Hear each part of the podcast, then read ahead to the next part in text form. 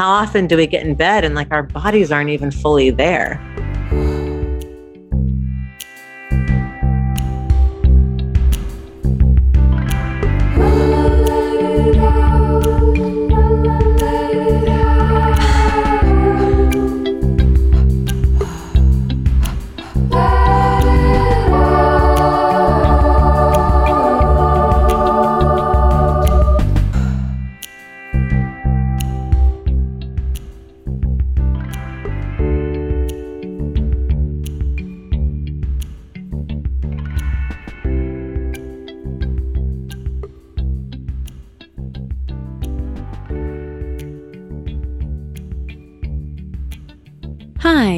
To Let It Out with me, your host, Katie Dalebout.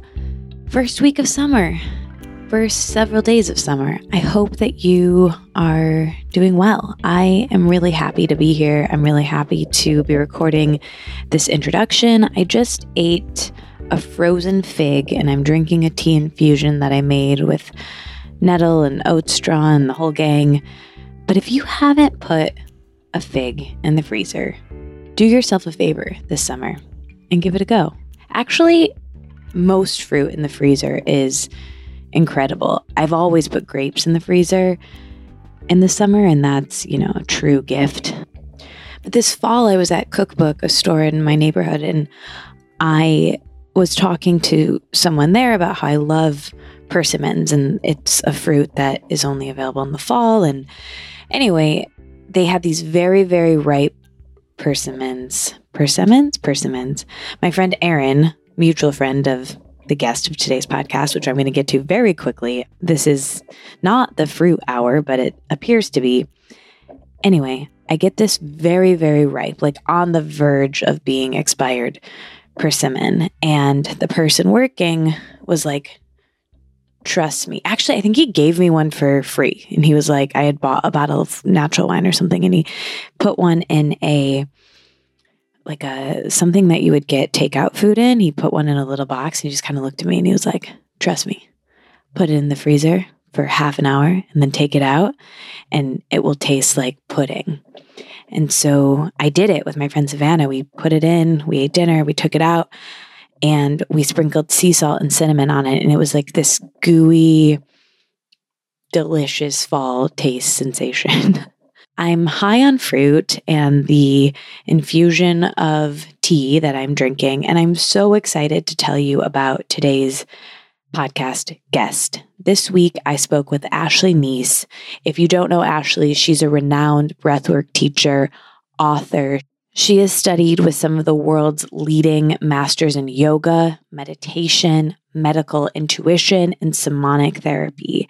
And in this conversation, we explore how she helps guide people back into their bodies where they can learn beyond the cognitive mind how to cultivate resilience. We talk about how to develop relational intelligence, how to trust our own wisdom, and Ashley and I just really deeply connected in this episode. We've been trying to do this for years, as we talked about, and we have many mutual friends, including Erin and Noah, who, if you've been listening to this podcast for a while, you've probably listened to those episodes, and I'll link the people that we've mentioned and that we do mention in this podcast in the show notes for you to go back to those episodes if you're new here. Welcome. We also cover you know, what she's learned most recently. We talk about blending community care and self care, resourcing ourselves. I love that language she uses about resourcing ourselves. We talk about creativity and friendship. She's writing a new book. We talk about that process and motherhood. And it's a great conversation. And I want to get to it as quickly as possible. I just have a couple really quick, cool housekeeping announcements. This is the biggest announcement, and I'm so excited to tell you this our sponsor, Northwest Cherries, which I'll tell you about in a few, the best. I cannot believe that they are a sponsor of this podcast. It makes me truly so happy. They are sponsoring three podcast episodes that will be in addition to these interview podcasts that will be just me so the weeks that this will happen there will be two podcasts that week one that comes out on a monday one that comes out on a friday and they're going to be Q&A episodes. So I'm going to answer whatever questions you want to ask me. So we will have a spot where you can submit questions. You can DM them to the Let It Out Instagram. It's just at Let It Out with three T's. Or comment your question on the most recent Let It Out post, and I'm going to gather them and answer your questions. The episodes will start on July 20th and then July 27th and August 3rd. So buckle in, send me your questions. We can talk about whatever you want to talk about. Presented by Northwest Cherries. Enjoy this episode with Ashley.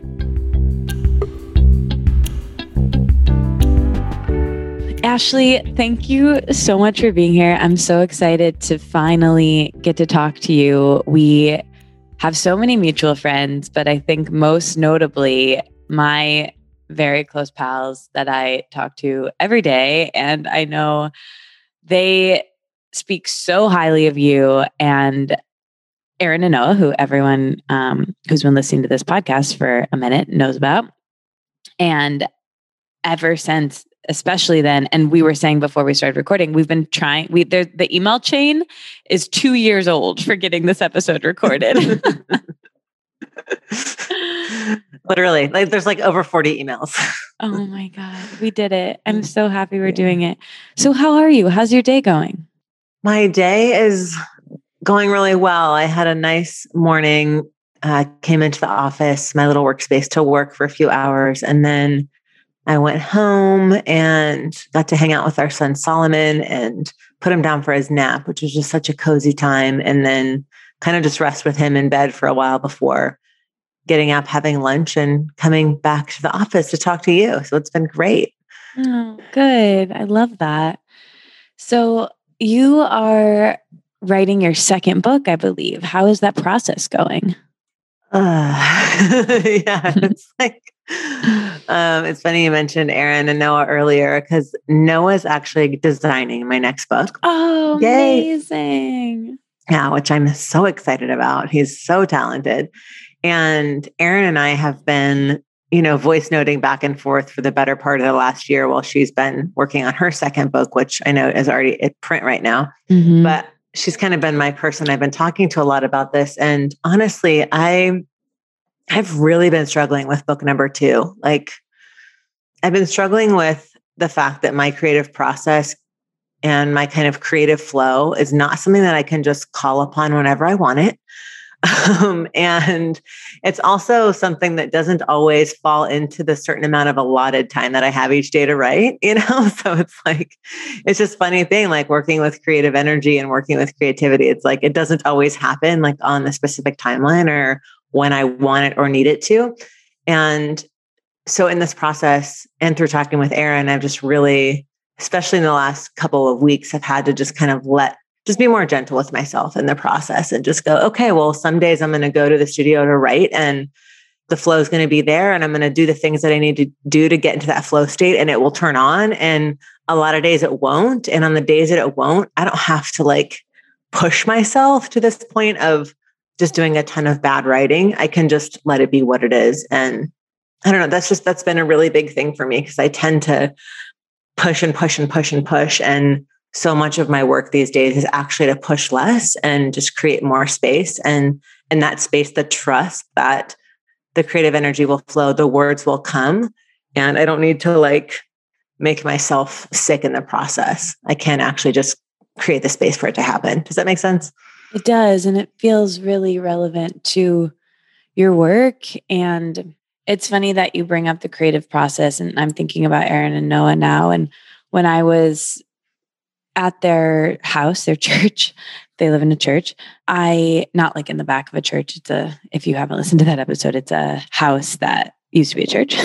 but we were laying on the floor and talking about like essentially this and how the creative process is so elusive and, and my work i named what i do with people the creative clinic because erin had a clinic for herbalism and well-being and being a practitioner and i got the the name of like a creative clinic because i think so much of this i need to constantly talk out with people and have conversations with because it is lone it can be lonely, it can be frustrating, and then on the other side of that, it can be really beautiful and unbelievable and easy and joy filled, but in the middle of that is, you know, everything else. And I just think having support and talking it out and I'm so happy that you have Erin and Noah and good people around you because the creative process is messy and nonlinear and such a mirror for life. You know, I think what you were saying about your process mirrors the uncertainty that it is to be a person in the world and why we turn to all the different coping mechanisms that we turn to or positive ones, negative ones, and everything in between. And what you were saying about not forcing really landed with me because and I think it's such a beautiful connection to your work, you know, with with breath work and the types of things that you teach about and practices that you do, but anyway, not forcing reminded me of this Alan Watts quote that I just read the other day. I'm going to have to send it to you and maybe I'll read on this podcast, but it was about this exact piece of like whenever you try to force something, it doesn't work and you can't do it. And I feel like that is the lesson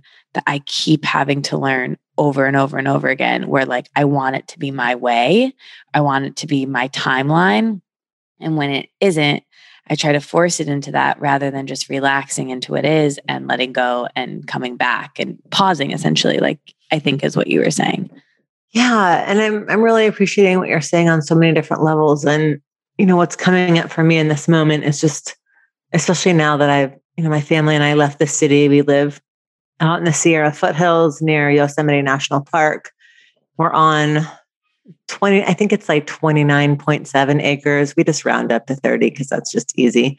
So we're on almost 30 acres, just shy of it. And spending the last, what have we been out here? Like 13 months out here has also really connected me more to this to this deeper rhythm, right? There's this other, there's all these rhythms. So there's like the rhythm of the city, there's the rhythm of our internal lives, there's the rhythm of our familiar lives, there's the rhythm of nature. You know, there's all these different rhythms and different layers that we can tap into. And so much of the push for me and the forcing for me has been just this internal layer that's always just like three steps ahead of myself and always kind of looking ahead to the next thing and wanting to kind of be somewhere that I'm not, right? It's like if I could just get there, if I can just mm-hmm. get there, because when I'll get there, when I get my book done or when my child turns three or whatever the thing is, it's like you just fill in your own blank. And it's like then, you know, I can relax my nervous system or then I can have the spaciousness or then I can indulge in taking a nap or whatever the thing is that I want to do. And it's just reminding me what you were sharing that like actually there's seasons and there's rhythms and sometimes we're just in that season where, you're just in the flow, you know, and it's like, I'm not even trying. It's just things are happening and it's magical and it's beautiful and everything's connected and everything's aligned. And then there's other seasons where it's like, no matter how hard I try to couple something together, it just like literally falls apart. And then I have to just step back and go, okay, you know, maybe it's not the time to like bring mm. out the glue and try to fix this thing. Maybe it's better just to leave it as is and then turn my attention towards something else because usually for me in those moments there's actually something else that needs my attention and it's a good time to look at that. Yeah. When I gosh, just so many things, so many way places I could take the conversation. When I was in Bali right before I visited Erin and Noah, actually. This is going to just become like the Erin and Noah name drop hour. I'm fine with that. but I went to this practitioner in Bali and he gave me this mantra here, now, in this. And that has become the thing I constantly am coming back to. It's become my mantra. It's become the mantra of creative underdogs the the workshop that i lead someone made me a a print of it. It's like something that I just constantly try to come back to and forget all the time. And when after that, I, I received that that mantra. it wasn't like I, someone gave me a mantra, but like this guy said this to me. And I remember being at Erin and Noah's and like the way that we all worked, we noticed was like quite different. Where like Erin and I, or, or just the way that they both spending so much time together we were working together and resting together. And I loved something about them that I noticed that now I've completely pivoted my life to be like this. But living in New York, it was like, I got to get my work done. And I got, like you were saying about leaving the city, and I hadn't left the, I guess I'm in another city now, but it doesn't feel really like a city like New York did. And it was just constantly like all in working. And they, one morning I was there and they're like, let's we actually like aren't getting anything done. Do you want to go to the beach? And I was like, yes, I absolutely want to go to the beach. And that was such a watershed moment for me to be like, instead of just like pressing on on my computer and like going in circles, let's actually rest and come back to this. And that might be more productive because I think the logical thing doesn't necessarily seem like the best solution is pausing, but it's always the best solution than just spinning your wheels, you know? But I think it's the the ego which is like speaks first and speaks loudest as they say is telling you otherwise, you know? And really like the gentler voice is there to say like actually why don't you this isn't working. Let's reapproach. But that's scary, you know?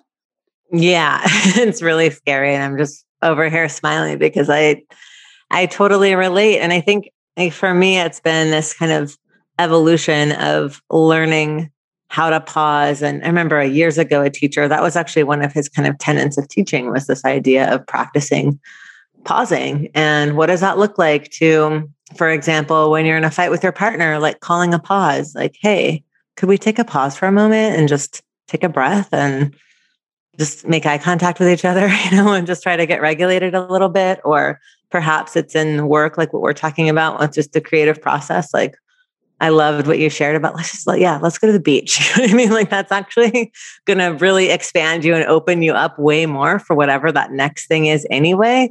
But sometimes it can feel so counterintuitive, especially in a culture that tells us that like it's like really fucked up to take a pause. You know what I mean? When actually, if all of us just collectively would take a pause and take many pauses throughout the day, think we could accomplish a lot more. Yeah. And there's something about like, I I hope I can articulate this. What and you were alluding to it, I think, a little bit of like there are times when I am almost flabbergasted by how much I can get done in a day and how easy it is and how things are just flowing. And it's like, okay, that person calls me. It works out. Yeah, I can meet you there. Actually, I'm right in the neighborhood. And oh, the, there's a spot right here. And sure, I can drop that off. And like, oh, I just like powered through seven email and that just like kind of flows and works. And then there are times where there are days where it's like, I can't even decide what I'm going to do first. So I'm going to do nothing, you know? And it's so the opposite. And I think on those days to just completely lean out and go back to here now in this like leaning out is the only effective thing I can do. And there's a loss there. Like there's a loss of like, man, I wish it was a day where I could get a lot done. And sometimes you have to force that. Sometimes you do have to force a little bit of like, well, I have a deadline or like I have a child or I have, you know, they're like we have to live in this world, but if anything can be more loose and you have the luxury of of doing that, there's still a frustration to it. Like the creative process in writing a book, I'm sure is is that where it's like, well, I wanted to, my deadline is far, but I wanted to get X amount done before the end of the day because that gives you like a hit of dopamine, you know, and momentum to keep going. And sometimes when that's not possible that day, you're not going to get the hit of dopamine, the momentum, and it's a little bit harder to dive back in. And there is a loss to that, but it's also like, there are those days where you just get so much done, it makes up for it, you know, like being in the flow over forcing will actually, in the long term, be a net positive. Did that make sense? yeah, totally. And I think it, it really touches on that idea too of seasonality and just sometimes like I'll have weeks where I'm more in the flow and the writing is coming and then I'm in a a period of weeks now where it's just it's just choppy you know it's really it's yeah. like mm. coming in fits and starts and there's a little bit here and a little bit there and i'm not really it's like i'm still in the dark kind of just putting these pieces together and i'm not totally sure how they're going to fit yet and there's a bit of that but i think that that is part of yeah it's part of the seasonality of it too and like it's not just like a straight shot up you know what i mean it's just yeah. that's never how the curve works it's like it's a curve and it ebbs and flows and it's really been so much of a process for me to just be more in that place of trust when it's not coming in the as quickly as I want it to come or in the time that I want it to come. And it's never, it's never not come. Like that's been my experience. The creativity has never not come. So I can also, when I'm in a really like tough state, just remind myself of that too. It's like, okay, yeah, I've never just been without this. It will show up. And right now it's not. So to your point, like, what could I do? Let's go hang out with Solomon some more. Let's go for a walk let's go just sit here and like stare at this flower for a little while, or let's just do something else entirely. But I think those are really potent moments because when it's not coming, there's some piece that I can do in there to like just fill my fill my cup even more. Mm, yeah. Yeah, that makes so much sense. And I think space is the the one thing that I think is most crucial for the creative process and I loved what you said about seasonality like I think it is so cyclical and for creative underdogs I made this positive feedback loop it's 4 months so like the first month is space like creating space and then gather and then try and then share and then you do it again and I noticed that when we were emailing back and forth for scheduling this and rescheduling this that you are taking space for writing your book because I think statistically you have a better chance of allowing the spark to come and having the space to catch it when you give yourself just a lot of space. And my friend Leah and I were talking about this the other night where like things were getting busier again and we were just feeling overwhelmed and strapped for space and time and people and just feeling a bit like Gumby. And she said, take more nights off because we were both feeling frustrated that like when we do take a night off and it's like well now i don't even have the energy to work on my creative work. And a friend said to her like take more of those nights off because eventually you will or one night you will. And i think it goes back to what you're saying of like it's never not come it will come but you have to give it the space so when it does you can meet it. That's exactly right. I feel that so truly. And, you know, another big part of it for me is that, like, as a writer, the, and I know everybody has a completely different process, but my personal experience and process with writing is that writing is like the kind of the last step in my writing process. And there's so many other things I do to be able to get myself to be able to write. And that's, you know, obviously simple things like reading other books or researching and, you know, the different things that I'm collecting for my book. But it's also just I have to have a lot of mental, like just white space. And as a mother of a toddler who my partner and I co parent, so we don't have like relatives or anybody else helping with Solomon, it's the two of us. And I'm not saying that as like, you should feel sorry for me. Of course not.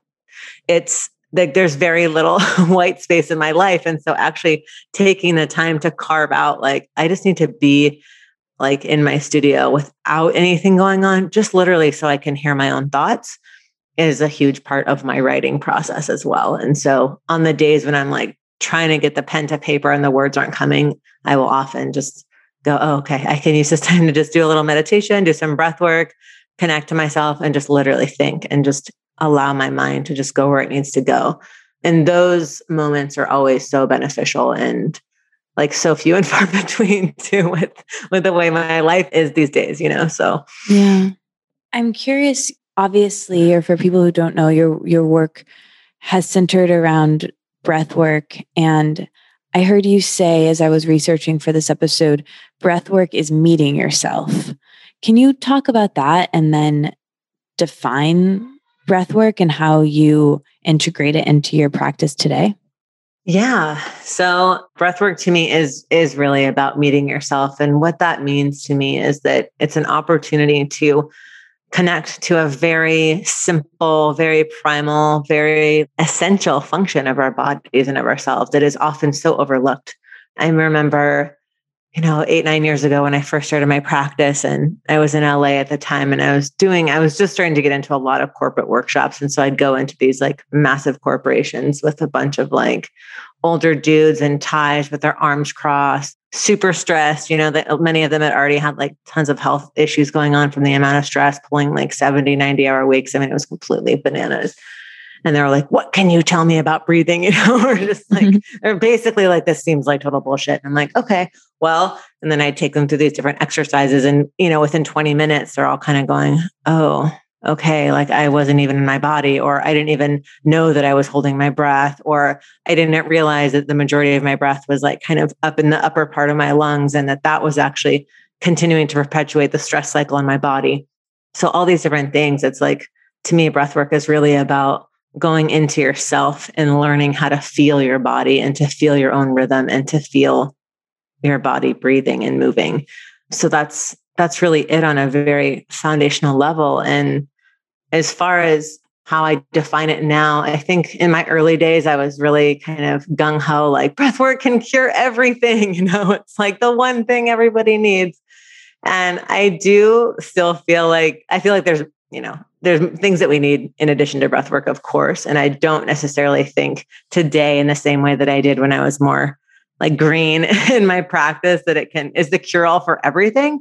But I do feel that it can support us with so many things. And the number one thing these days that I'm realizing that breath work can support us with is giving us options and giving us as many options as possible in a given situation. And so, what I mean by that is that breath work, basically through cultivating a breathwork practice, that your nervous system will be more used to and be more accustomed to being in a relaxed, more grounded, neutral place. And when you're able to tap into that grounded, neutral place, you have much more options online for whatever it is that you're facing in your life. And when you're not in that grounded, neutral place, when you're more of in a state of anxiety or stress or overwhelm or you know activated nervous system response, your choices are very limited. And I grew up with a lot of trauma and a lot of situations where my nervous system was just completely activated and I grew up often feeling like I didn't have choice in so many situations. And so, so much of the work with breath work is actually learning how to regulate myself so that I can make a choice. And so I don't feel like I don't have an option for whatever it is that I need to have an option for. Wow, I love that. I had an interesting experience recently where, you know, I hadn't had any sort of body work in over a year. And a friend of mine gave me a facial and I was so relaxed for the first time in a really long time. And I had exactly what you're talking about happen. Like I had an idea for a solution. You know, it was kind of like what they say of like, you know, an idea comes in the shower while you're driving when you're relaxed. And I just really relate to that. And it was kind of this aha moment of I need to do whatever it takes to get to that sort of state more often to have the peace to have more options and presence. And i am so curious about breath work specifically because i have never done it. And i have as as you know been doing this podcast for nearly a decade and never had anyone speak about breath work on this podcast. So i'm really eager to learn more. And I think it is something that could potentially be really useful to me. I um well, first I want to say I completely know the feeling that you're talking about after your body work. Just that kind of to me, it feels like integration. It's like when yeah. my mind and my body are like together, right? It's like, and that's how I got into all of this years ago. And um, when I first got into yoga and I was in Shavasana and I was like, oh my God, like this is like what I was looking for when I was doing MDMA and like all the different stuff that I had done in my youth, like trying to get connected to myself. And that's how I felt in Shavasana. And then from there, you know, I went on kind of seeking that experience. I'm like, what else can give me this experience of just being connected to myself and relaxed and in my body? I was so hooked at that point. And once I found breath work, it was amazing because I didn't have to do all the yoga to get to the shavasana. I could just kind of get to the shavasana.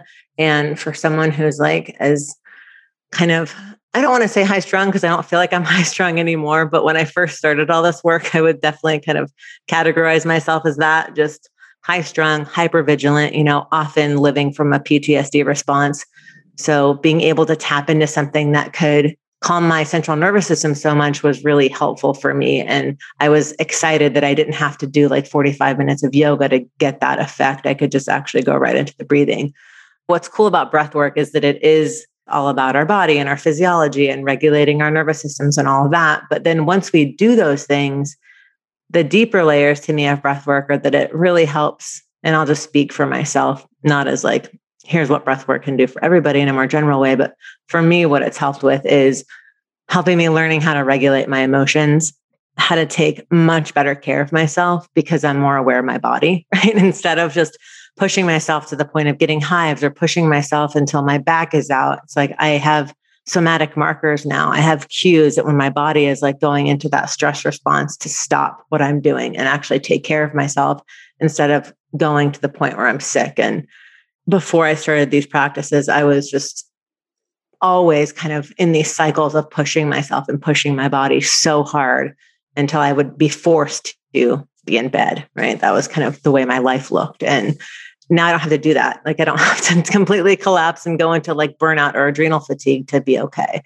And breath work, especially now as a being a parent, it's helped. I know that it's helped me become a better parent and a more present parent and a parent who is less overwhelmed. and on the kind of deepest level, I feel like breath work has really helped me heal and repair my past and heal and repair places in my body and psyche and nervous system that I never thought would heal. Wow, I'm in. you mentioned, I have so many questions, but you mentioned somatic healing and the process. And I think in another podcast I listened to you on, in, you know, thinking about speaking to you, you were talking about therapy and doing talk therapy and how you know you've done that and it can only get so far because things are are held in the body. Could you talk about that a bit? Yeah so it was you know i started talk therapy when i was uh 11 or 12 i'd have to ask my parents to get the exact year that i started but i know it was around the time they were getting divorced when i saw my first child psychologist and honestly, I credit those sessions with her. I probably saw her for a year or two at that point with so much of the work that I do today. And even though I'm not a child psychologist or a talk therapist, but you know, it was more she talked to me and we, you know, we kind of processed cognitively a lot of what was happening in my life at the time. But more than anything, what she did for me was give me a safe space to just, I would just go. And I remember I would get to those therapy sessions with her and I would curl up on her couch and just lay there sideways, like kind of in a fetal position. And that's how we would do most of our therapy sessions, mm. just me in mm. the fetal position. And she never was like, you need to sit up, you need to do it this way, this is how it's supposed to look. You know, it was none of that. She was just like, come on in, like, get yourself comfortable. Like, what do you need to support yourself in this moment? And then let's talk about like the craziness that you're experiencing in your house. And it was her attunement and her care just her genuine care about my well-being i think was the most kind of impactful therapy that i was having. It was less about the conversation and more about that attunement. And what i learned through her you know in those subsequent years of just doing so much therapy was if, that if the attunement with the therapist or whatever practitioner you're seeing isn't there the healing can't really happen because there's no safety and there's no trust. If your nervous system doesn't trust the nervous system that's in front of you, like there's going to be no co regulation. There's going to be no way for you to sync up with each other because that's really the ultimate, as far as I'm concerned, is healing. Like whatever you say, whatever breathing practice you do, whatever thing is on top of that is great and it's important and it's relevant. But if there's no baseline of attunement, then you don't really have a foundation to work off of. And for me, these days, like, you know, the way that I think about the somatic piece and was really about finding those more somatic focused therapists because once I found that work, I was like, oh, here's a therapist who understands their own nervous system, who understands that it affects my nervous system. And this is a person who's like not getting enmeshed with me, who's not taking on my stuff, who's not like, you know, saying all these words that don't actually match how their body is feeling. And, you know, for me, as someone who's like highly sensitive and can like read people really well, it's like, if something isn't in integrity or if something isn't lining up, it's like the person who's yelling at you being like, I love you. You're like, yeah, but you're yelling and your body language is saying something totally different than the words coming out of your mouth. You know, I think as like a child of just like growing up in an alcoholic family, that was always so mind boggling to me because I'm like, you're saying this thing, but then your action is completely different. So anyway, I have like a highly, like I can just register that really easily on people in, in very subtle ways. And so when I would sit with a therapist and I could feel that they weren't in their body, I never could really get where I needed to go in therapy. And so it wasn't until I found more somatic, kind of trauma focused therapy where I was like, oh, this person understands how their body works and how they are in space and how that affects me. And then this deeper layer of healing can take place. That's beyond just what we're saying, right? It's actually it's our bodies communicating and you know the thing about somatics it is it is very much tied to the breath it's tied to our body it's tied to our our internal impulses. So, for example, if I had an experience, and I'll just keep using myself as an example because that's easy, but like an experience where I was in a situation that I wanted to get out of, but for whatever reason I couldn't. My body in that moment, even though I wasn't able to get out of a situation that I wanted to get out of, my body has an impulse to do something. Right. And so that impulse is actually trapped in my nervous system. And that is the impulse that has to get released in order for me to have the healing. So it's less about going to therapy and talking about here's a time when I was trapped and I couldn't get out and it was really scary. And these are all the things and this is all the meaning that I've made out of that. And this is all the shame that I carry. And these are all the ways that I'm trying to navigate that. But if that therapeutic context doesn't address that impulse in my system that didn't get a chance to complete itself, I can't actually have integrated healing. So both those pieces need to be present.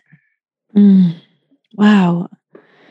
Oh, I'm just like taking all of this in. I think I think maybe just talking about this has made me more in my body because we're talking about nervous systems connecting and anxiety and I realize how that's not my natural state. I'm trying to be better at that being something that I do check in with because my I've gotten very very good at ignoring my body and being, you know, I had, I had a therapist tell me once you are in your head and not in your body and you think your feelings instead of feeling your feelings. And so that's something I've been aware of for a few years but it wasn't, you know, my parents also got divorced when I was 10 or 11, fifth grade, whatever that is and I never went to therapy. I never like no one. Was just like my my mom. I'm from the Midwest, and my, I didn't even know what therapy was, other than like I thought it was like I had the, definitely stigmatized it in my brain, and my eating disorder got me into therapy.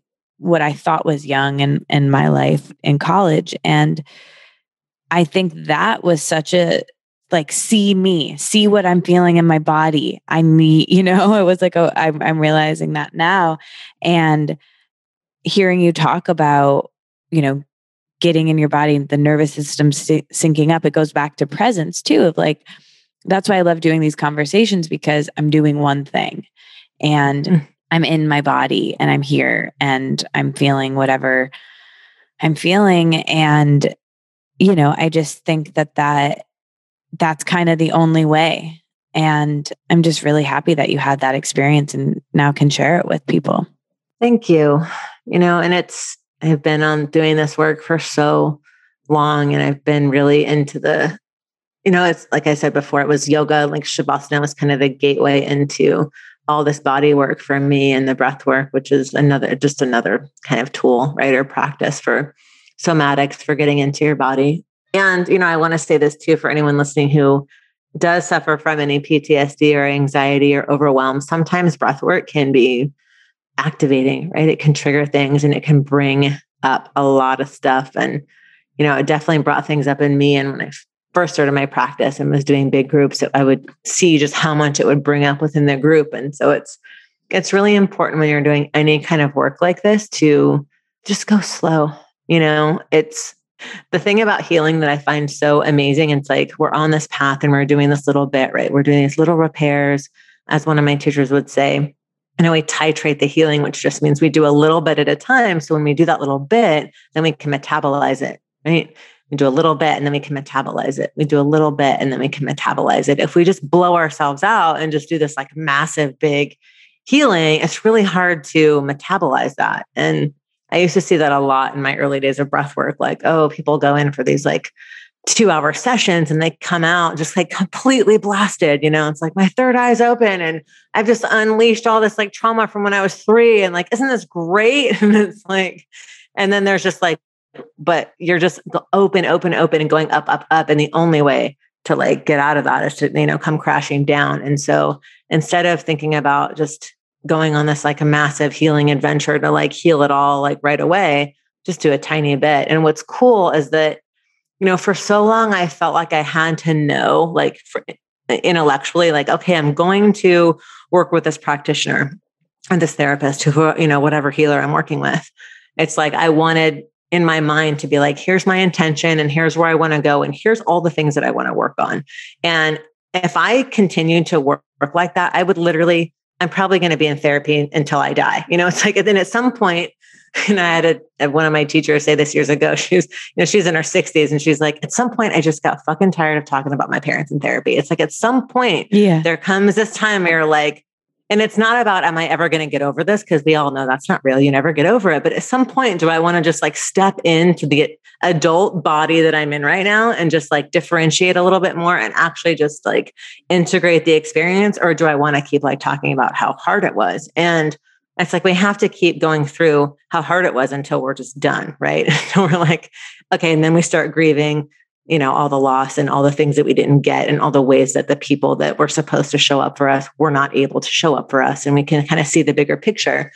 But really at some point for me it was like i just want to instead of going to my brain like okay brain what am i going to do in the session? Like let me check in with my body. Because the cool thing is stuff will always come up and i don't have to like again, back to the forcing or pushing, I don't have to force or push my healing. I can actually trust that my body will reveal the next layer when it's ready.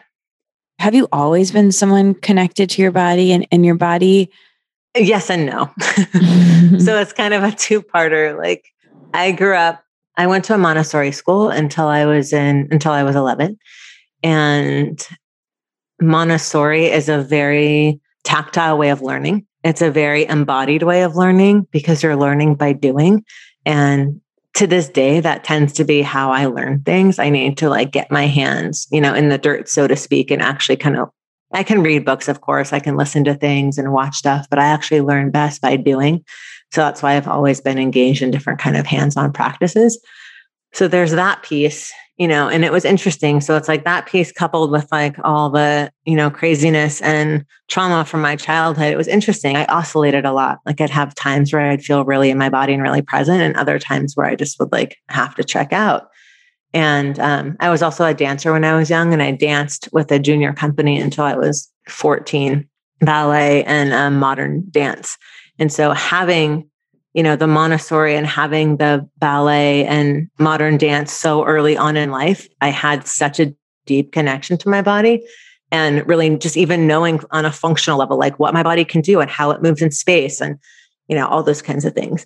But then once things started getting in my kind of internal world got so painful, I just didn't want to be in my body anymore. It just became such a painful place to be. Even though it was, there were times in my life when it was a resource for me, it became it basically was it wasn't resourcing for me anymore. And i was looking for things outside of myself to resource myself. So it was both. You had mentioned earlier that you now don't need to burn yourself out.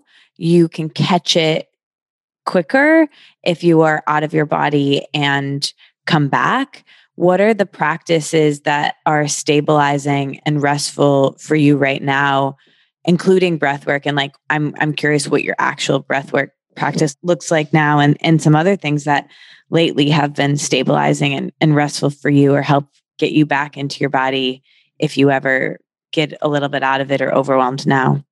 So I do a couple different things. Um, obviously, breath work is number one. Mean, the, the cool thing about breath work is that it, it's a standalone practice, right? So it's something that I can do seated, lying down, standing up but it's also a practice that I can do in conjunction with another practice. So sometimes when I'm thinking about things like what can I do to ground or be more present in my body or be more focused, whatever the thing is that I'm wanting to really address in that moment, I can do, you know, I can layer things and I can stack things in a particular way.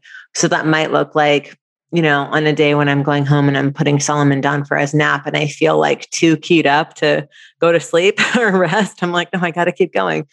I'll do, you know, inhale through my nose and then I'll exhale through my mouth just as long and slowly as I can as I'm lying down in the bed next to him.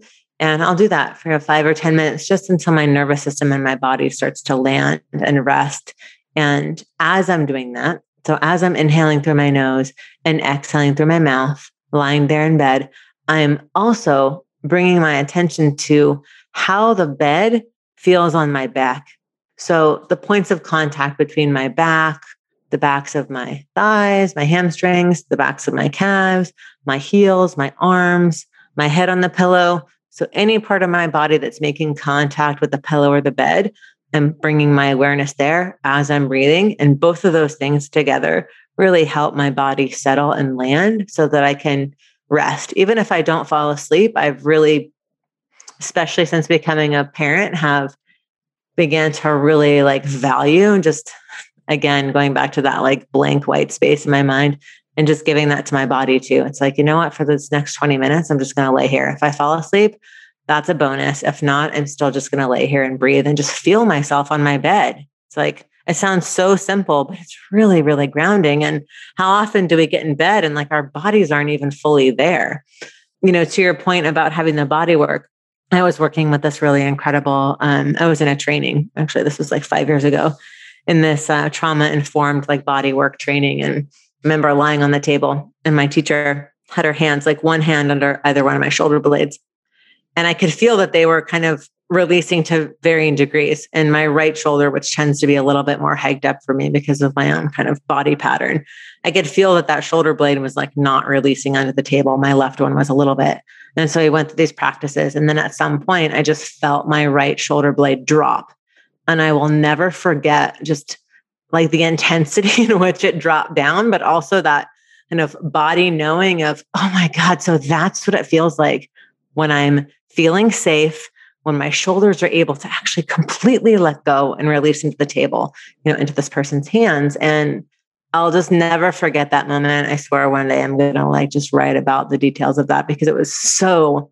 it was such a hopeful moment for me in the sense that oh my body can do a different pattern now. Like i can actually take a different shape. I don't have to continue in this shape that is causing me stress and pain and just also reinforcing like a lot of my history. I can do something different. So that's anyway that's where that kind of working on the back comes into play.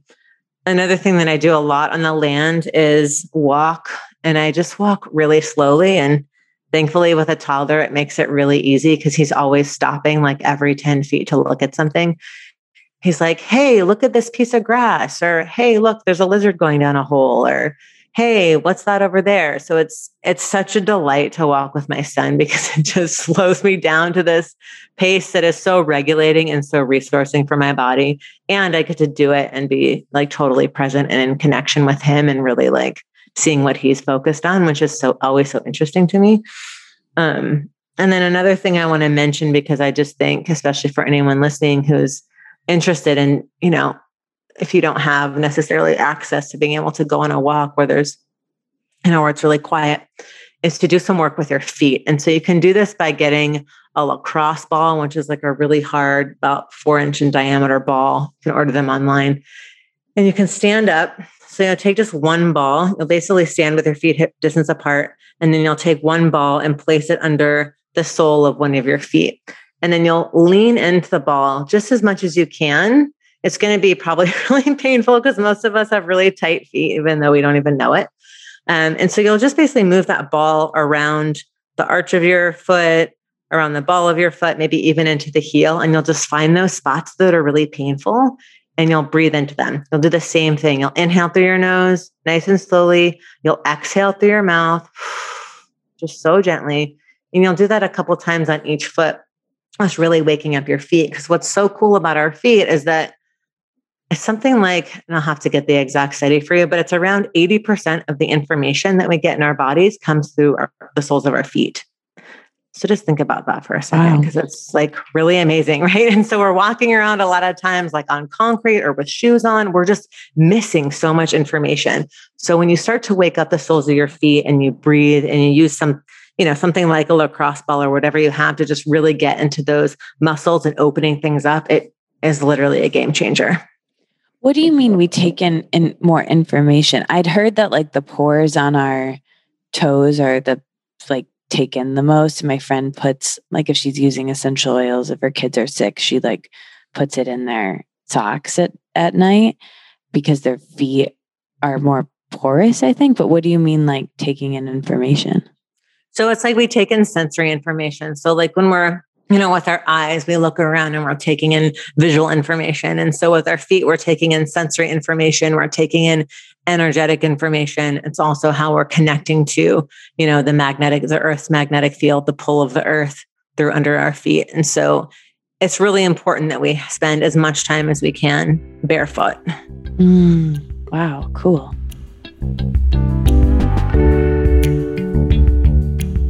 I'm interrupting this episode with Ashley to tell you about creative consulting. These last couple weeks, I've been mentioning that I have this creative clinic and I just put it out to my email, let it out letter. If you're not on that and want to be, I send out like a little essay and links from time to time and the show notes to these episodes if you like to get those right to your email. Feel free to join. But anyway, I just put it out there and so many of you reached out to do a free session with me. And I would love to talk to you if you want to learn more about working with me in a one on one capacity in the Creative Clinic. So, the Creative Clinic is a place to develop a creative practice that works for you. Maybe it's integrating more journaling. Maybe you have a full time job and you want to have more creativity in your life outside of that or included in that. I talk to a lot of freelancers and we work on together having support within freelance, within being a person who does a lot of things and feels a lot of feelings. I talk about the blending of spirituality and creativity and being a person in recovery and working on all of the challenges that come up being a person, being a person with many ideas, maybe not a lot of time, whether you have a full time job or you are a freelancer or you do several things or you want to do more creative things and you want to work on any of that with me or just feel supported in any of that, this is the place for you. So, book a free half an hour session. There's a couple more left, and I think I have one or two more spots in the creative clinic. I can just only do a couple people at a time. And I think there's a couple spots left, one or two. So by the time you're listening to this, hopefully there still are. The link will be in the show notes if you want to do it. And if you have any questions, let me know. My summer wouldn't be complete without today's sponsor, Northwest Cherry Growers. That's right, this episode is brought to you by the delicious, sweet summertime fruit, Northwest Cherries. I ate some last night. I love them so much. Beyond their crisp, juicy flavor and deep red color, sweet cherries pack an abundance of nutritional benefits to support your health year round. Research shows that sweet cherries have a positive effect on inflammation, blood pressure, heart disease, diabetes, cognitive function, and even sleep. Do yourself a favor, add sweet cherries to your shopping list today. Now available online and in grocery stores nationwide, tis the season for cherries. Visit nwcherries.com slash sweet health to learn more. I heard you say on another podcast that at the beginning of of COVID, it was hard for you to want to do some of your practices that you know. I love your word resource you. Like I, I think that I really liked how you said that. But I think you mentioned you did a lot of foot baths. Can you talk about both of those things? Yeah, I really struggled in the beginning of the pandemic. A lot of it, in part, was because we lost our incredible Mariah, her name's Mariah. We call her Mariah Poppins, who was helping us with Solomon. And yeah, when we lost childcare, and like I mentioned before, we didn't, we don't have any family or anything around to help us with that. So it was, it was a lot. And, you know, it's like the thing that we forget in our culture is that children are supposed to grow up in community, right? It's like babies mm. are supposed to be tended to by grandmothers and aunts and uncles and, you know, sisters and brothers. And they're supposed to have like deep connections with multiple people that's really important for the health of the children and just for the whole community as a whole. And so, you know, parenting, like co-parenting with my partner, and then both of us, you know, have our own businesses. We both work and we're also totally, you know, devoted to our son. And so we're like, okay, how can we kind of work? How can we shave our work hours down to the least amount possible so that we can still make the money that we need to make to take care of our family and support it? without completely again getting burnt out so it's, it's, a dance right it's this like fine dance so it was a lot in the beginning to just juggle that and just to figure out okay how are we going to do this and then it was i just found like a lot of the stuff that i was leaning on just wasn't working because my level of stress was so high and i had stopped teaching public classes for a long time and so interestingly one of my friends she says this a lot, LXL, but she always talks about like self care versus community care and not as in like one's better than the other, but like how are you taking care of yourself so that you can show up for your community, right? Because I feel like so much of what we've been hearing for the last decade or so in health and wellness is self care. And now, because of the pandemic and because so much has come to light, we're focusing more on community care, which I think is really, really important and awesome. So for me, it was like, okay, I'm not sure how to do this life thing right now. So I'm just going to pop online and I'm just going to offer these free sessions and we'll just see who shows up because I'm sure I'm not the only one who's just a little bit confused right now and like overwhelmed and all the things. So I just hopped on, I like went on Instagram and I was like, I'm going to do some free breathwork sessions if anyone wants to come.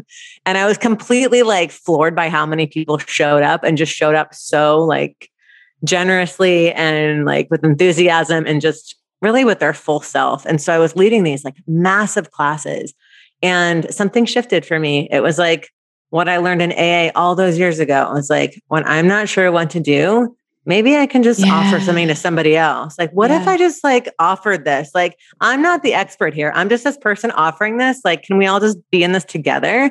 And I was literally leading Zoom sessions out of my car because that was like the quietest place.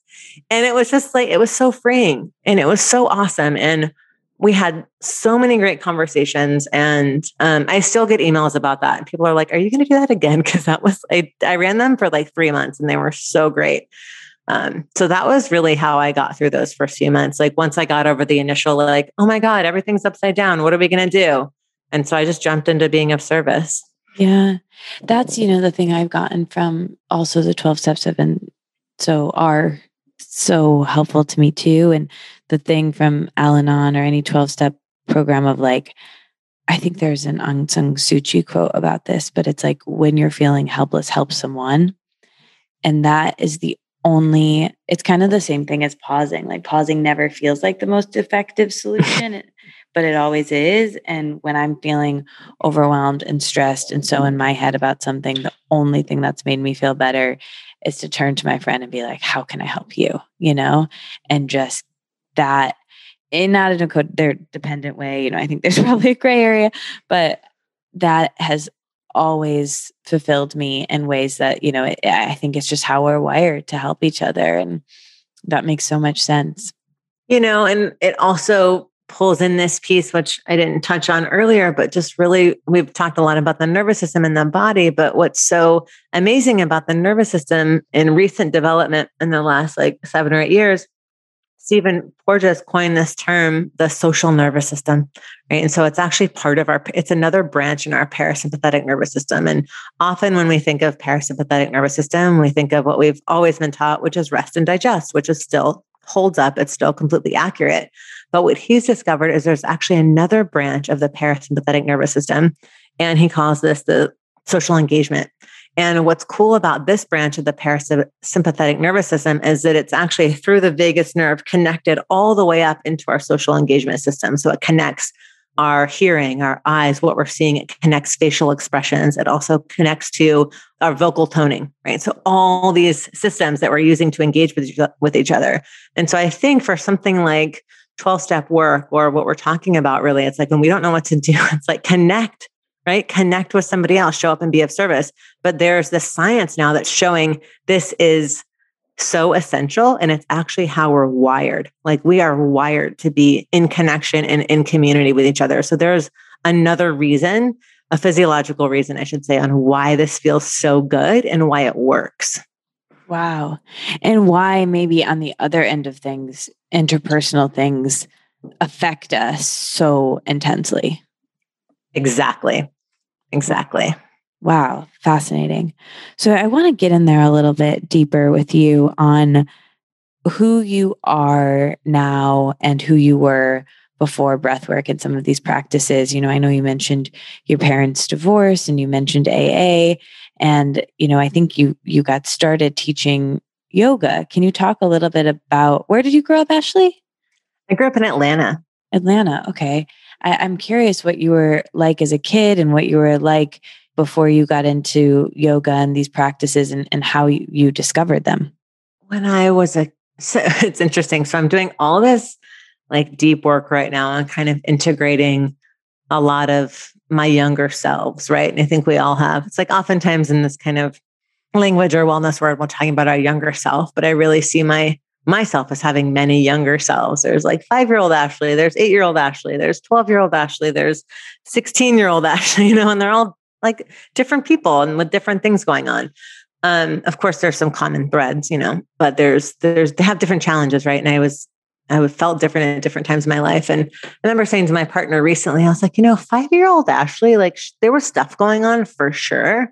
But for the most part, five year old Ashley was just very curious, really open, my mom tells stories like I would talk to anyone. I was not shy. I would just like walk up to adults and be like, "Hey, like what's going on? Tell me about this." Like I just love to talk. I was Love. I was also like I was verbal very early like so and both my parents talk a lot and they're both super smart. So I'm sure that just being around them too obviously, you know, rubbed off on me in that way, which I'm very grateful for. And you know, I, I was read to a lot when I was little, but yeah, it was just I was super curious and just loved loved connecting with people about anything, you know, always had a million questions. And then as I got older, it's like, you know, all the all the stuff that happens that a lot of kids go through, like the insecurities, like all the body changes, and then that coupled with everything that was going on at home and just really aside from, you know, the therapist that my parents sent me to, I didn't really have anybody else to talk to about and I should say talk to honestly about what was happening and you know, no one else could really like hold the space for that. And so there's that Ashley who was just much more quiet and withdrawn and sad and insecure and like lost, you know, just really lost. That's how I think of myself in those kind of middle school years. And then by the time I got to high school, I was just in so much pain. I was, you know, numbing and self medicating very early, which is why I got sober when I was 21, because I was just not okay in those years and just went through so much like that many people do when they're in addiction when they're in their teenage years it was just kind of one horror story after another and when i got the opportunity when my parents gave me this opportunity to go to rehab i just took it and ran and something really shifted in my life i think it was for me one of the first times i ever felt like i was making a choice for myself and making what i would call now a more kind of adult decision like okay, I know I've had like so many shitty things happen and I know I felt really bad about myself for a long time. And yet there's this like one little, like this little tiny, tiny, like the tiniest piece of me ever, like as, as tiny as like a grain of sand. There's some little piece of me that wants something different. And that was the only thing I could go on, you know? And I don't know what it was inside of me. And today I still don't really know what that piece was. It was just like, it was like this quiet voice. It was just like, you're worth saving. And then it like came and went. You know what I mean? It wasn't like, okay, I'm worth saving. And now I feel great. And the rest of my life is happily ever after. But it was just like the split second. I heard this little voice and it was just, you're worth saving. And I just, I kind of like hit the ground running. And when I landed in my first yoga class after I'd moved across the country to go to grad school, that's when I had that Shavasana experience. And that's when another layer opened up for me where I was like, oh, I've been sober for a few years. I finished grad school. I've definitely been taking care of myself, but I'm still having all these problems in relationships. I'm still like picking really horrible people to be in relationship with. I'm still doing X, Y, and Z, you know? And I'm still out of my body. I'm still out of my body. Um, it's really hard to pick somebody to be with who's like, you know, for me, it was really hard for me to pick someone to be with who was like good for me if I wasn't even home to begin with. You know, it's like I kind of got to be in my body if I want to have the kind of relationship I want to have. Yeah. Um, so that was this whole other journey. And then I landed in a breathwork class, mostly just out of curiosity, but also, like I had mentioned before, like looking for a way to get to that kind of integrated, peaceful state without having to do all the yoga first. I was like, there's got to be some like, and it's not for those listening, this isn't about like hacking or all that stuff. I like really don't believe in that. I don't think there's like, I don't think breath work is a life hack. I actually like really despise the word hack. I think that things actually are just much more complex than that, and that people are much more complex than that, and that it actually takes practice to get good at something. Like there's no hack. Even if you want to do a hack, you have to do the hack a lot. You have to practice it, right? So I got into breath work looking for just something that I could do that would essentially just calm me down faster than having to do an hour long yoga class. And and it really worked. And I did all these trainings and over many years and the encouragement of one of my old yoga teachers who still teaches in LA, who I love dearly, he was just like, You've got to be teaching. Like, you've got to teach. I was like, Me? Little old me. He's like, Yes, you need to be teaching. Like, go, go get a job. I was like, How? He's like, You have lots of resources. Like, just go figure it out, you know? And so I just went and called a couple studios and I was like, Hey, I just finished my teacher training. My teacher says I should teach. Do you guys have any openings? Mm. and and just really put myself out there, you know? And I was like, okay, I'm just going to try this thing. Like, let's see. But it's like going back to what we were talking about before. It's like that flow. It's like, I just started calling studios and I started getting jobs and I started teaching and taught my first yoga class at the studio in Silver Lake that doesn't exist anymore. But I think there must have been 40 people in my first class. And I remember what, because I took over this other teacher who was basically leaving the studio she had these super full classes, had been teaching there for a couple years. And the owner of the studio was like, You can take over her classes. And I was like, Oh my God, no, I can't. Like, I just finished my teacher certification. Like, I don't even know what I'm doing. Like, I can't go in there and teach people yoga, 40 people. Like, oh my God. And she's like, No, you can do this. And t- it's like my experience with Tony, my experience with her. And I had this experience at other points in my life, but I've, I've got this like story of people showing up at just the right time to kind of mirror to me and kind of show me more of myself when I wasn't able to see it. It's like I didn't believe I could do it, but there they were being like, You've got this, go, you can do this. Like, just walk in there, you're going to be fine. We, we believe you, like, we trust you.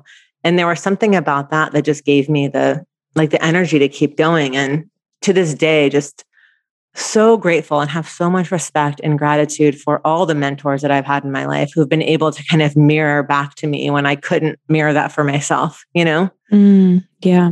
Like bless yeah. them all.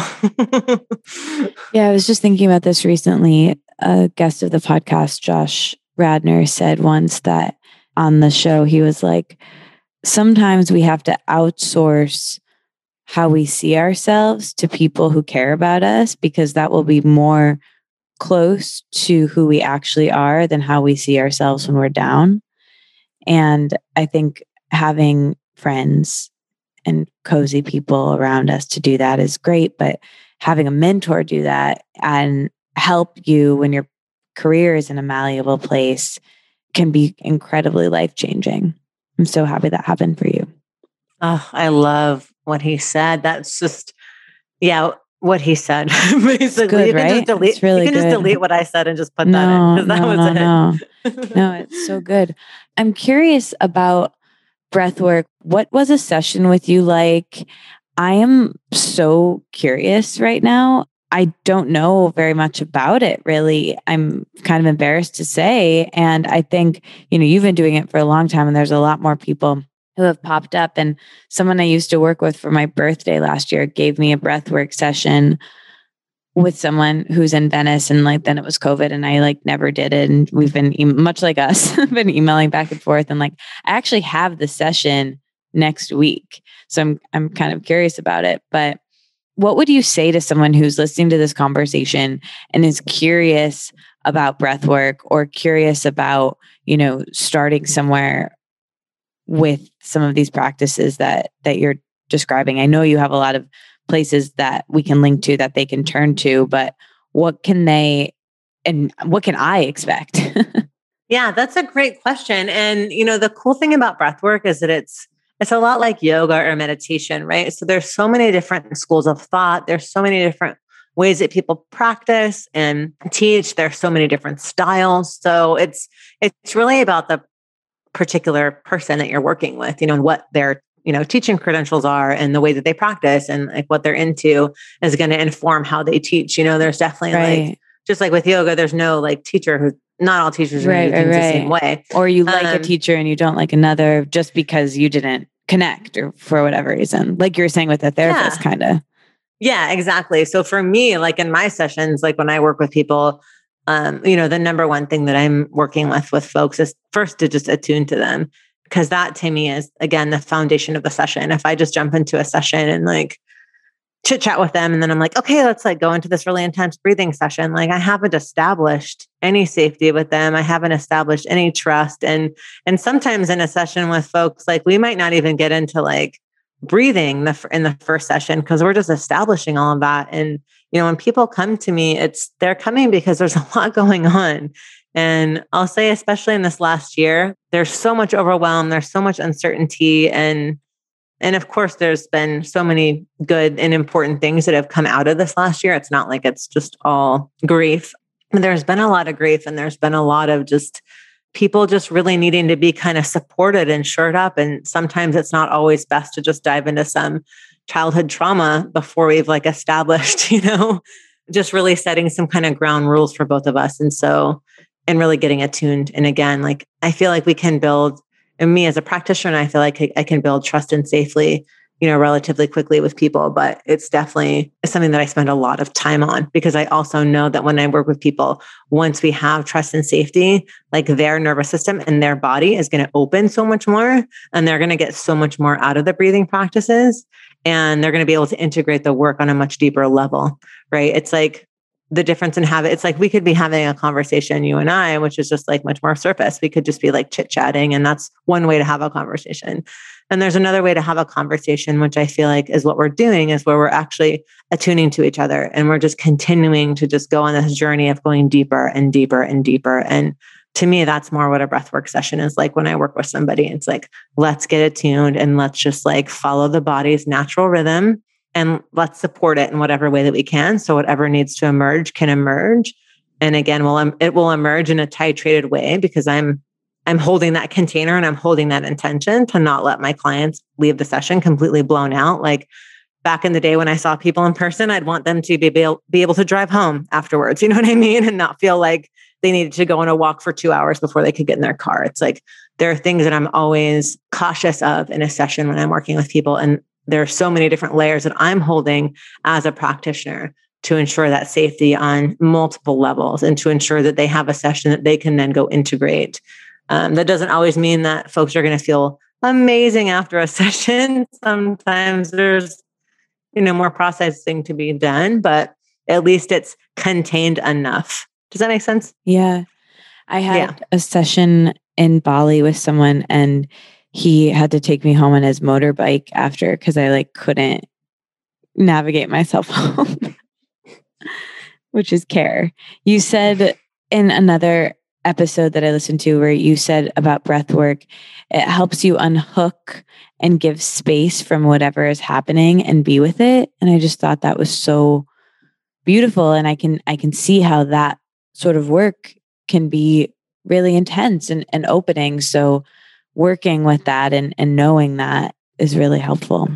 It is really helpful. And I just want to say, too, because I think this is an important piece, especially in light of this last year for all of us. But, and I'm saying this, you know, for folks who have PTSD or for folks who have suffered from trauma, like if you're going to be working with a breath, like just be sure you check out your practitioner's credentials because you want to make sure that they've had like extensive training in trauma. And and that their practice is actually trauma informed. And so many people advert, it's like very loose, like the, oh, breath work can heal trauma, but a lot of people don't actually have the training. And I'm saying that um, just to do the due diligence and really look and do the research and don't be afraid to ask questions just like you would with a doctor or just like you would with a therapist. Like really take this um, seriously for yourself because it's it's really important. There's so many ways that you know we can support clients and students and that's just a big thing that I will always suggest to people is just to make sure that whoever they're seeing like has has what they're looking for and that they have all the pieces that they need. Mm, yeah, yeah, well said. And also, I imagine breath work is something that can be done on your own and you have a lot of tools and resources and courses and and your first book can you point someone in the direction of how to engage with your work first yeah of course so i typically suggest starting with my book, How to Breathe. It's got 25 practices in it. And this is even for clients who, like new clients, will reach out and they'll be like, I want to become a client of yours. What do I, you know, how do I do that? And first I'll say, have you read How to Breathe? Usually they have, because that's often how they find me too, sometimes, especially new folks. But if they haven't, I'll say, please read How to Breathe. Please choose a practice in the back. Like I said, there's 25. Just pick one. Like you can even go through the first couple pages, there's a table of contents and it has the name of each practice. And each practice is just a one word name and they're all done by emotion. So Ooh. you can just pick, pick, right, what you want. And then you can even run your finger down it like an oracle. Like I wanted to design it in a way that there's like kind of no pretense for it. You just open yourself up, pick one, open to the page of the book, read it, and then practice it. And they'll typically suggest just doing that practice for two weeks, if you can, seven to 14 days every day at whatever time of day makes sense for you. Practicing potentially in the morning for a couple days, in the afternoon for a couple days, and just see what works for your schedule. A lot of times people want to know like when is the best time of day or night to practice mm-hmm. breath work. And if you don't have a family and you have lots of time, I would say get up at like 4 a.m. and practice breath work if you can. That's awesome. I did that for many years when I was, you know, in between relationships, but now that's not really an option for me. So for me, the best time to practice breath work is when I can get it in. And sometimes that's in the morning and sometimes it's in the evening. That's typically where I'll start. So read the first few chap like the first two chapters, learn about your nervous system, learn why breath work is important, kind of go through how to start a practice on your own and then pick your practice in the book that you want to do. And then for those of you who are like, okay, yeah, I've got all that. Like, what's the, what's next? Um, I do a monthly uh, guided session. So, and again, they're thematic, just like my book, and some of them are based on the book, um, and then some of them are just brand new. So we're actually launching one this week. It's launched on the new moon every month. This month, the theme is uh, creativity. So it's mm. a breathwork practice specifically designed to like help prime your brain to get into a flow state. It's cool. actually one, it's really fun. I've actually been using it a lot, especially when I feel blocked around the book and it, it works really well and really often. So it's great for that. So that's a monthly offering that I do. And there's an audio recording that I have this amazing sound engineer. He like just make, I don't know, he like works his magic. It just sounds so amazing when he's finished with it. And then there's journal prompts and there's kind of, you know, suggestions on how to go deeper and those kinds of things. So that's every month. Um, and then end of this year, that is going to kind of roll into a monthly membership. Well, then you'll have access to all those classes. And then, you know, there'll be some live things. Everyone's kind of been ready for me to get back on my live teaching. And so once the manuscript is done, I'm going to pop back in so I can teach some live classes. Cool. Wow. I'm so ha- excited to attend and get into all of that. I, I love that. And I think for people who have read my book, it's it's structured similarly with journaling prompts of I would say the same thing. Like there's there's 55 in mine, but it's like organized by category, but it's the same thing. Like I, I like when people just flip it open to a page and like that's or pick a number, you know. I think it's a really fun way to work with a book. I agree. It's just and it really it keeps everything it's like everything's real and it's serious, but it, for me, it takes the pressure off. Like, oh, I have to do this in order, or oh, I want to get this right, you know. And it's like, okay, what am I feeling drawn to? Because again, that's another way to feel into our bodies and feel into ourselves. Totally. Yeah. Yeah. Exactly. You were speaking about feeling and being in connection and speaking about what you're feeling and relationships and not holding it in. And the part that I had heard before was you talking about how it's better to show up to a conversation and like acknowledge this is what's happening in my body. Like, let me just level with you, you know? And that's part of it too. It's like, it's always interesting. And I love having conversations on podcasts. I think it's just so much fun. And it's just, for me, it's like, I'm all, you know, it's like we all are. We're always growing and evolving. And so it's like, this is how I would talk about that today because there's mm-hmm. this these other new layers because I'm changing. Like, thank God, you know? yeah. So. No, I think about that all the time of like, and, and two, like, you know, I've, I've recorded, you know, nearly 350 of these over the last 10 years of my life, nine years. And so much of it is like what I come with that day too. Like I was so excited to talk to you today, but I'm feeling, and I, I should have mentioned this at the top, but like as we were talking about like getting into your body, I'm like, ooh, I feel all this anxiety and a I should have led with this or just leveled with you and told you this right before, but I was like, I didn't want to reschedule because I'm really want to as we as we as discussed, we've been emailing for two years. But a friend of mine, their someone close to them died. And I've just been feeling the heaviness of that. And it's not someone I know close, but you know, I I I've just been feeling, you know, they this person was really young and it was really tragic and they have kids and I know their kids very well and it's just heavy, you know? And I like came to this conversation with the heaviness of that and like that will change the dynamic of of this, you know? It's like we come with whatever we have that day. And that's why I love podcasting because it's such a time capsule of the moment we were in and you know you'll probably come on the show again and and you'll be in a different place and I'll be in a different place maybe we'll be in physically in the same place um, that would be amazing yeah. yeah. next time we'll probably do this in person but mm.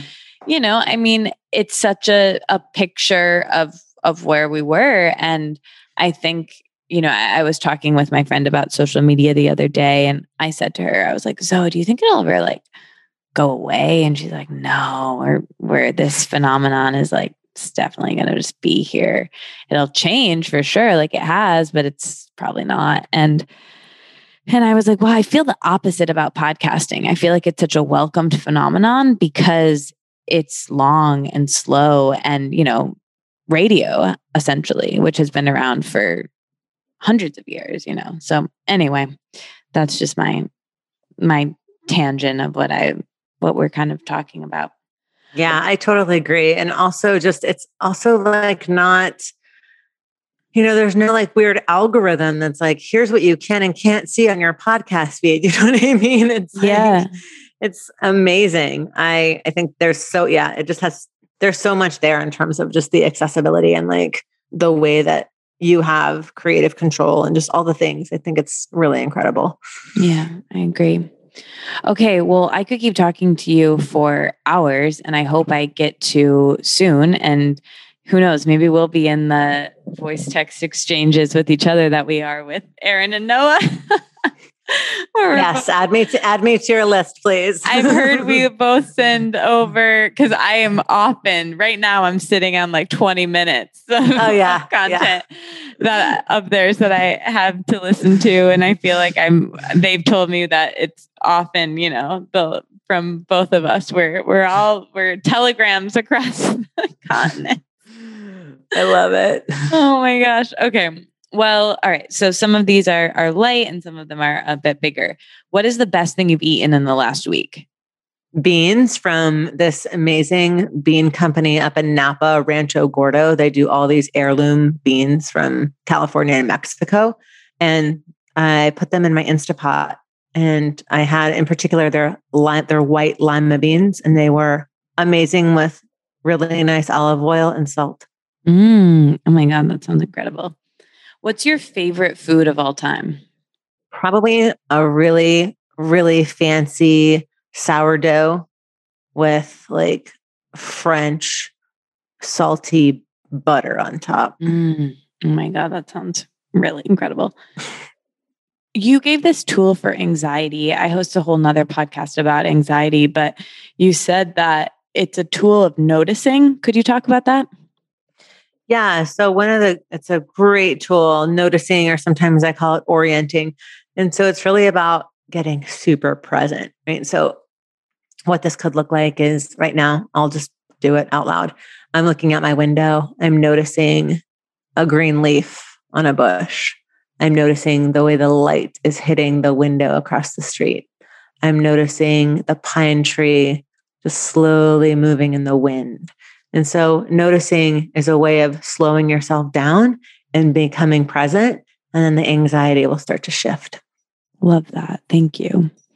You're a very successful person and you seem very grounded and special to me, even in the like little bit that I know you. Has there been a piece of advice that's helped you to grow or something that's helped you recently you can share? Hmm. I think that what I mentioned before is what's coming up is just having that psychologist so early on just sit with me in attunement and presence. And I often think about like what I would say to my younger self and think about what my younger self needed, especially around the age of like 10 and like between 10, 11, 12. And that's really what I needed most. I needed attunement and I needed presence. And so if I was sitting with her, I would ask her if I could sit next to her. And then instead of just getting up and going to sit next to her before she really had a chance to check in, I would ask her to check in with herself. And then I would ask her to tell me how close or how far away she wanted me to be. And then I would adjust my distance to her based on whatever it was that she said. And then from there, I would just simply sit with her and just give her space to just feel herself start to come online. Mm, that's so beautiful. Thank you. What is your greatest lesson on friendship?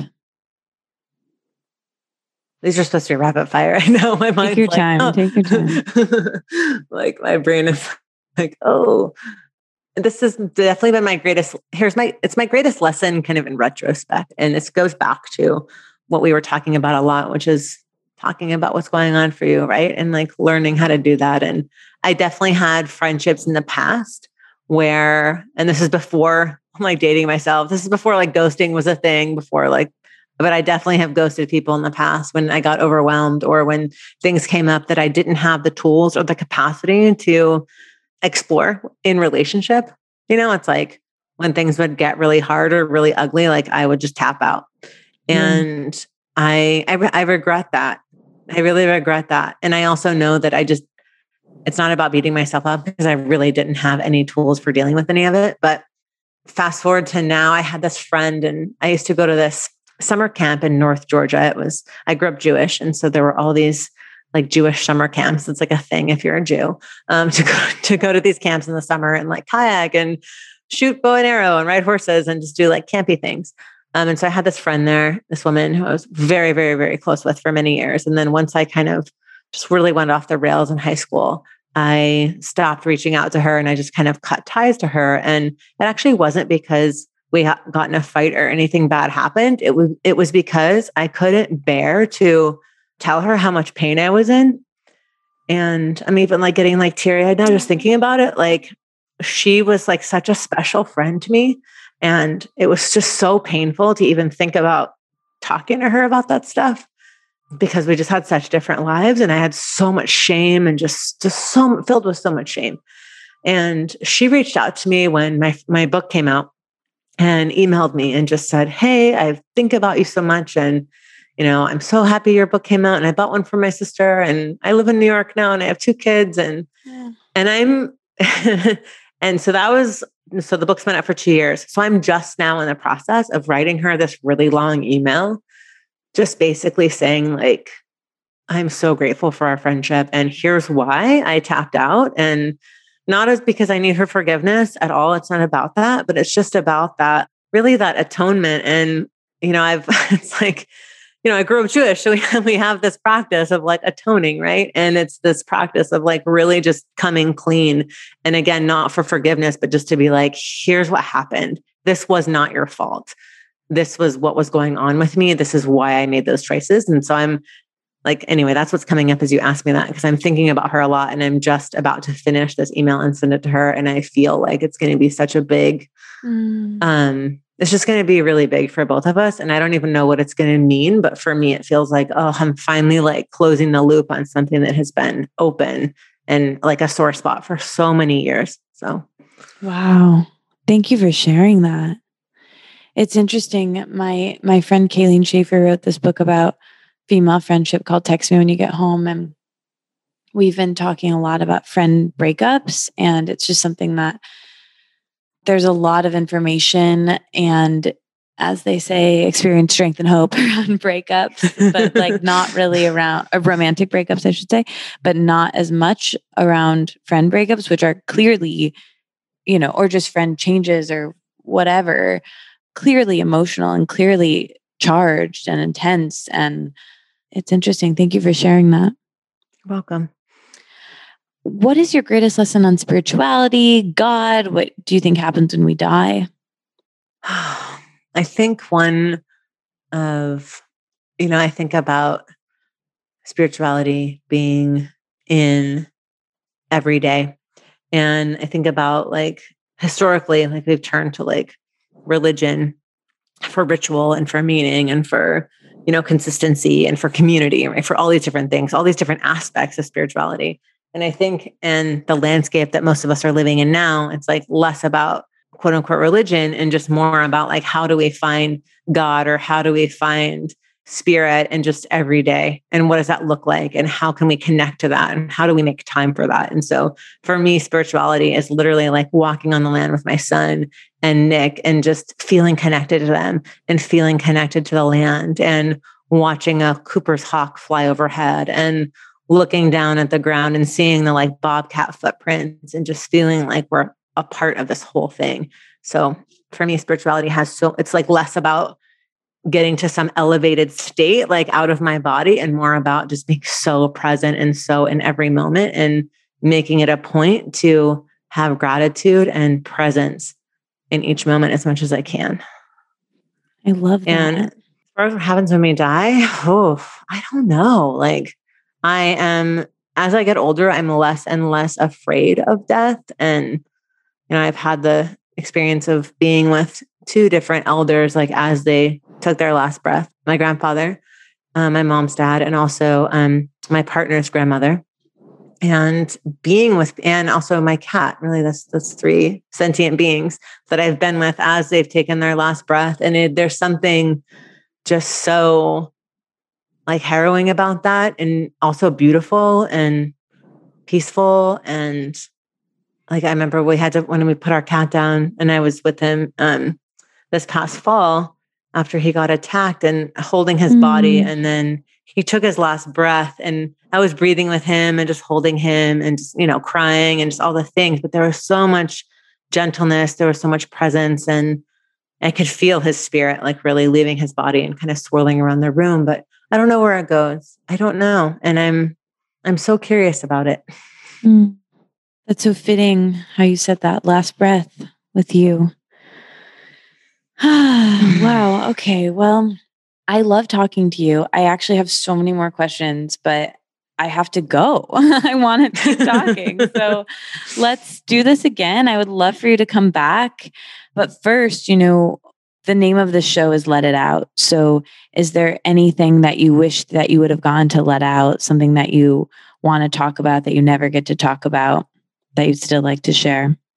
Oh, I love that question. mm-hmm. Such a wonderful question. But I feel the same as you. I'm like, we need to have another conversation, but like many more conversations and voice mm-hmm. notes and all the things. But in terms of right now, and hang I with actually, Erin and Noah. yeah, like we're going to Australia. Okay, you guys, we're coming. So just hang on tight. Yeah. we know where you live. Well, Katie does, so I'll find out. Um, but honestly, after like right now, and especially where we landed, I feel really complete and really good. Oh, good. Well, that's great. Well, I think you will like the last thing that we do, which is, as I think you know, we let out a deep breath together. So, well, I'm going to have you lead us in this this time. All right. So, yeah, little this will be fun. So, when you're ready, we'll take a deep inhale through your nose and then hold at the top. And then, as you're ready, and exhale out of the mouth. Let it out. We did it. Thank you so much, Ashley. I can't thank you enough for everything you shared and being here on the podcast. It was really good to talk to you. It was my pleasure. I am so grateful for our time together today, and I look forward to staying connected. That's my episode with Ashley Neese. Follow her on Instagram. Let us know that you were listening all the way to the end by putting the secret emoji that I'm going to tell you in a second on my Instagram, on Ashley's Instagram, on Let It Out's Instagram. Let It Out is just Let It Out with three T's. I'm so grateful that you're here. I'm so grateful that Ashley and I finally got to do this, and I'm excited to have her back on again. I'm excited to read her new book. I'm excited to get into breath work. I really learned a lot in this episode, and I hope that you did as well. If you liked it, please share it with a friend. It really helps support this show so we can keep doing it. Share it, and if you really, really liked it and want to take the time to leave a review on iTunes, I'm still, after nine years, asking for those. It would be very, very helpful if you have a second to do that. And if you want to keep in touch with me, Instagram, I'm at Katie Dalebout or if you want to get the Let It Out letter show notes emails sent to your inbox, the link to do that will also be in the show notes. And get obsessed with Ashley, get her book, and follow everything that she does because, as you can tell, she's the real deal. She is a true gem. Okay, the emoji for this week's episode is oh, first, such a tease. If you want to book a session with me, let me know if you have any questions on that. Creative Consulting, the link that explains creative consulting will be in the show notes. And last but not least, one more fruit update. I feel like I'm Michael Barbaro being like, and here's what else you need to know putting a fig in the freezer is one of the best things you can do. No, I was just going to say sprinkling. I mean, it true, truly, it kind of is. But sprinkling cinnamon and sea salt on fruit is truly incredible. I have a lot of fruit in my refrigerator right now because my friend Christine, you guys know Christine if you've been listening, we recently made a video together. And by the time you're listening to this, it will probably be up. So I will let you know as soon as it is. But we have a couple videos that we've done together. We made my kale salad and we did a fruit and yogurt bowl recently. And this new one, I'm going to let it be a surprise, but go check out her channel. Anyway, I've been eating a lot of fruit and, well, what else is new? I always am, but I'm putting it in the freezer and cherries in the freezer are really great. Get those Northwest cherries. I truly love them. Okay, emoji this week is it's the wind, like breath. Get it? Wind, like, you know, I think there's a wind emoji. I think you'll find it. So comment that on my Instagram, on Ashley's Instagram. Let it out. Love you. Bye.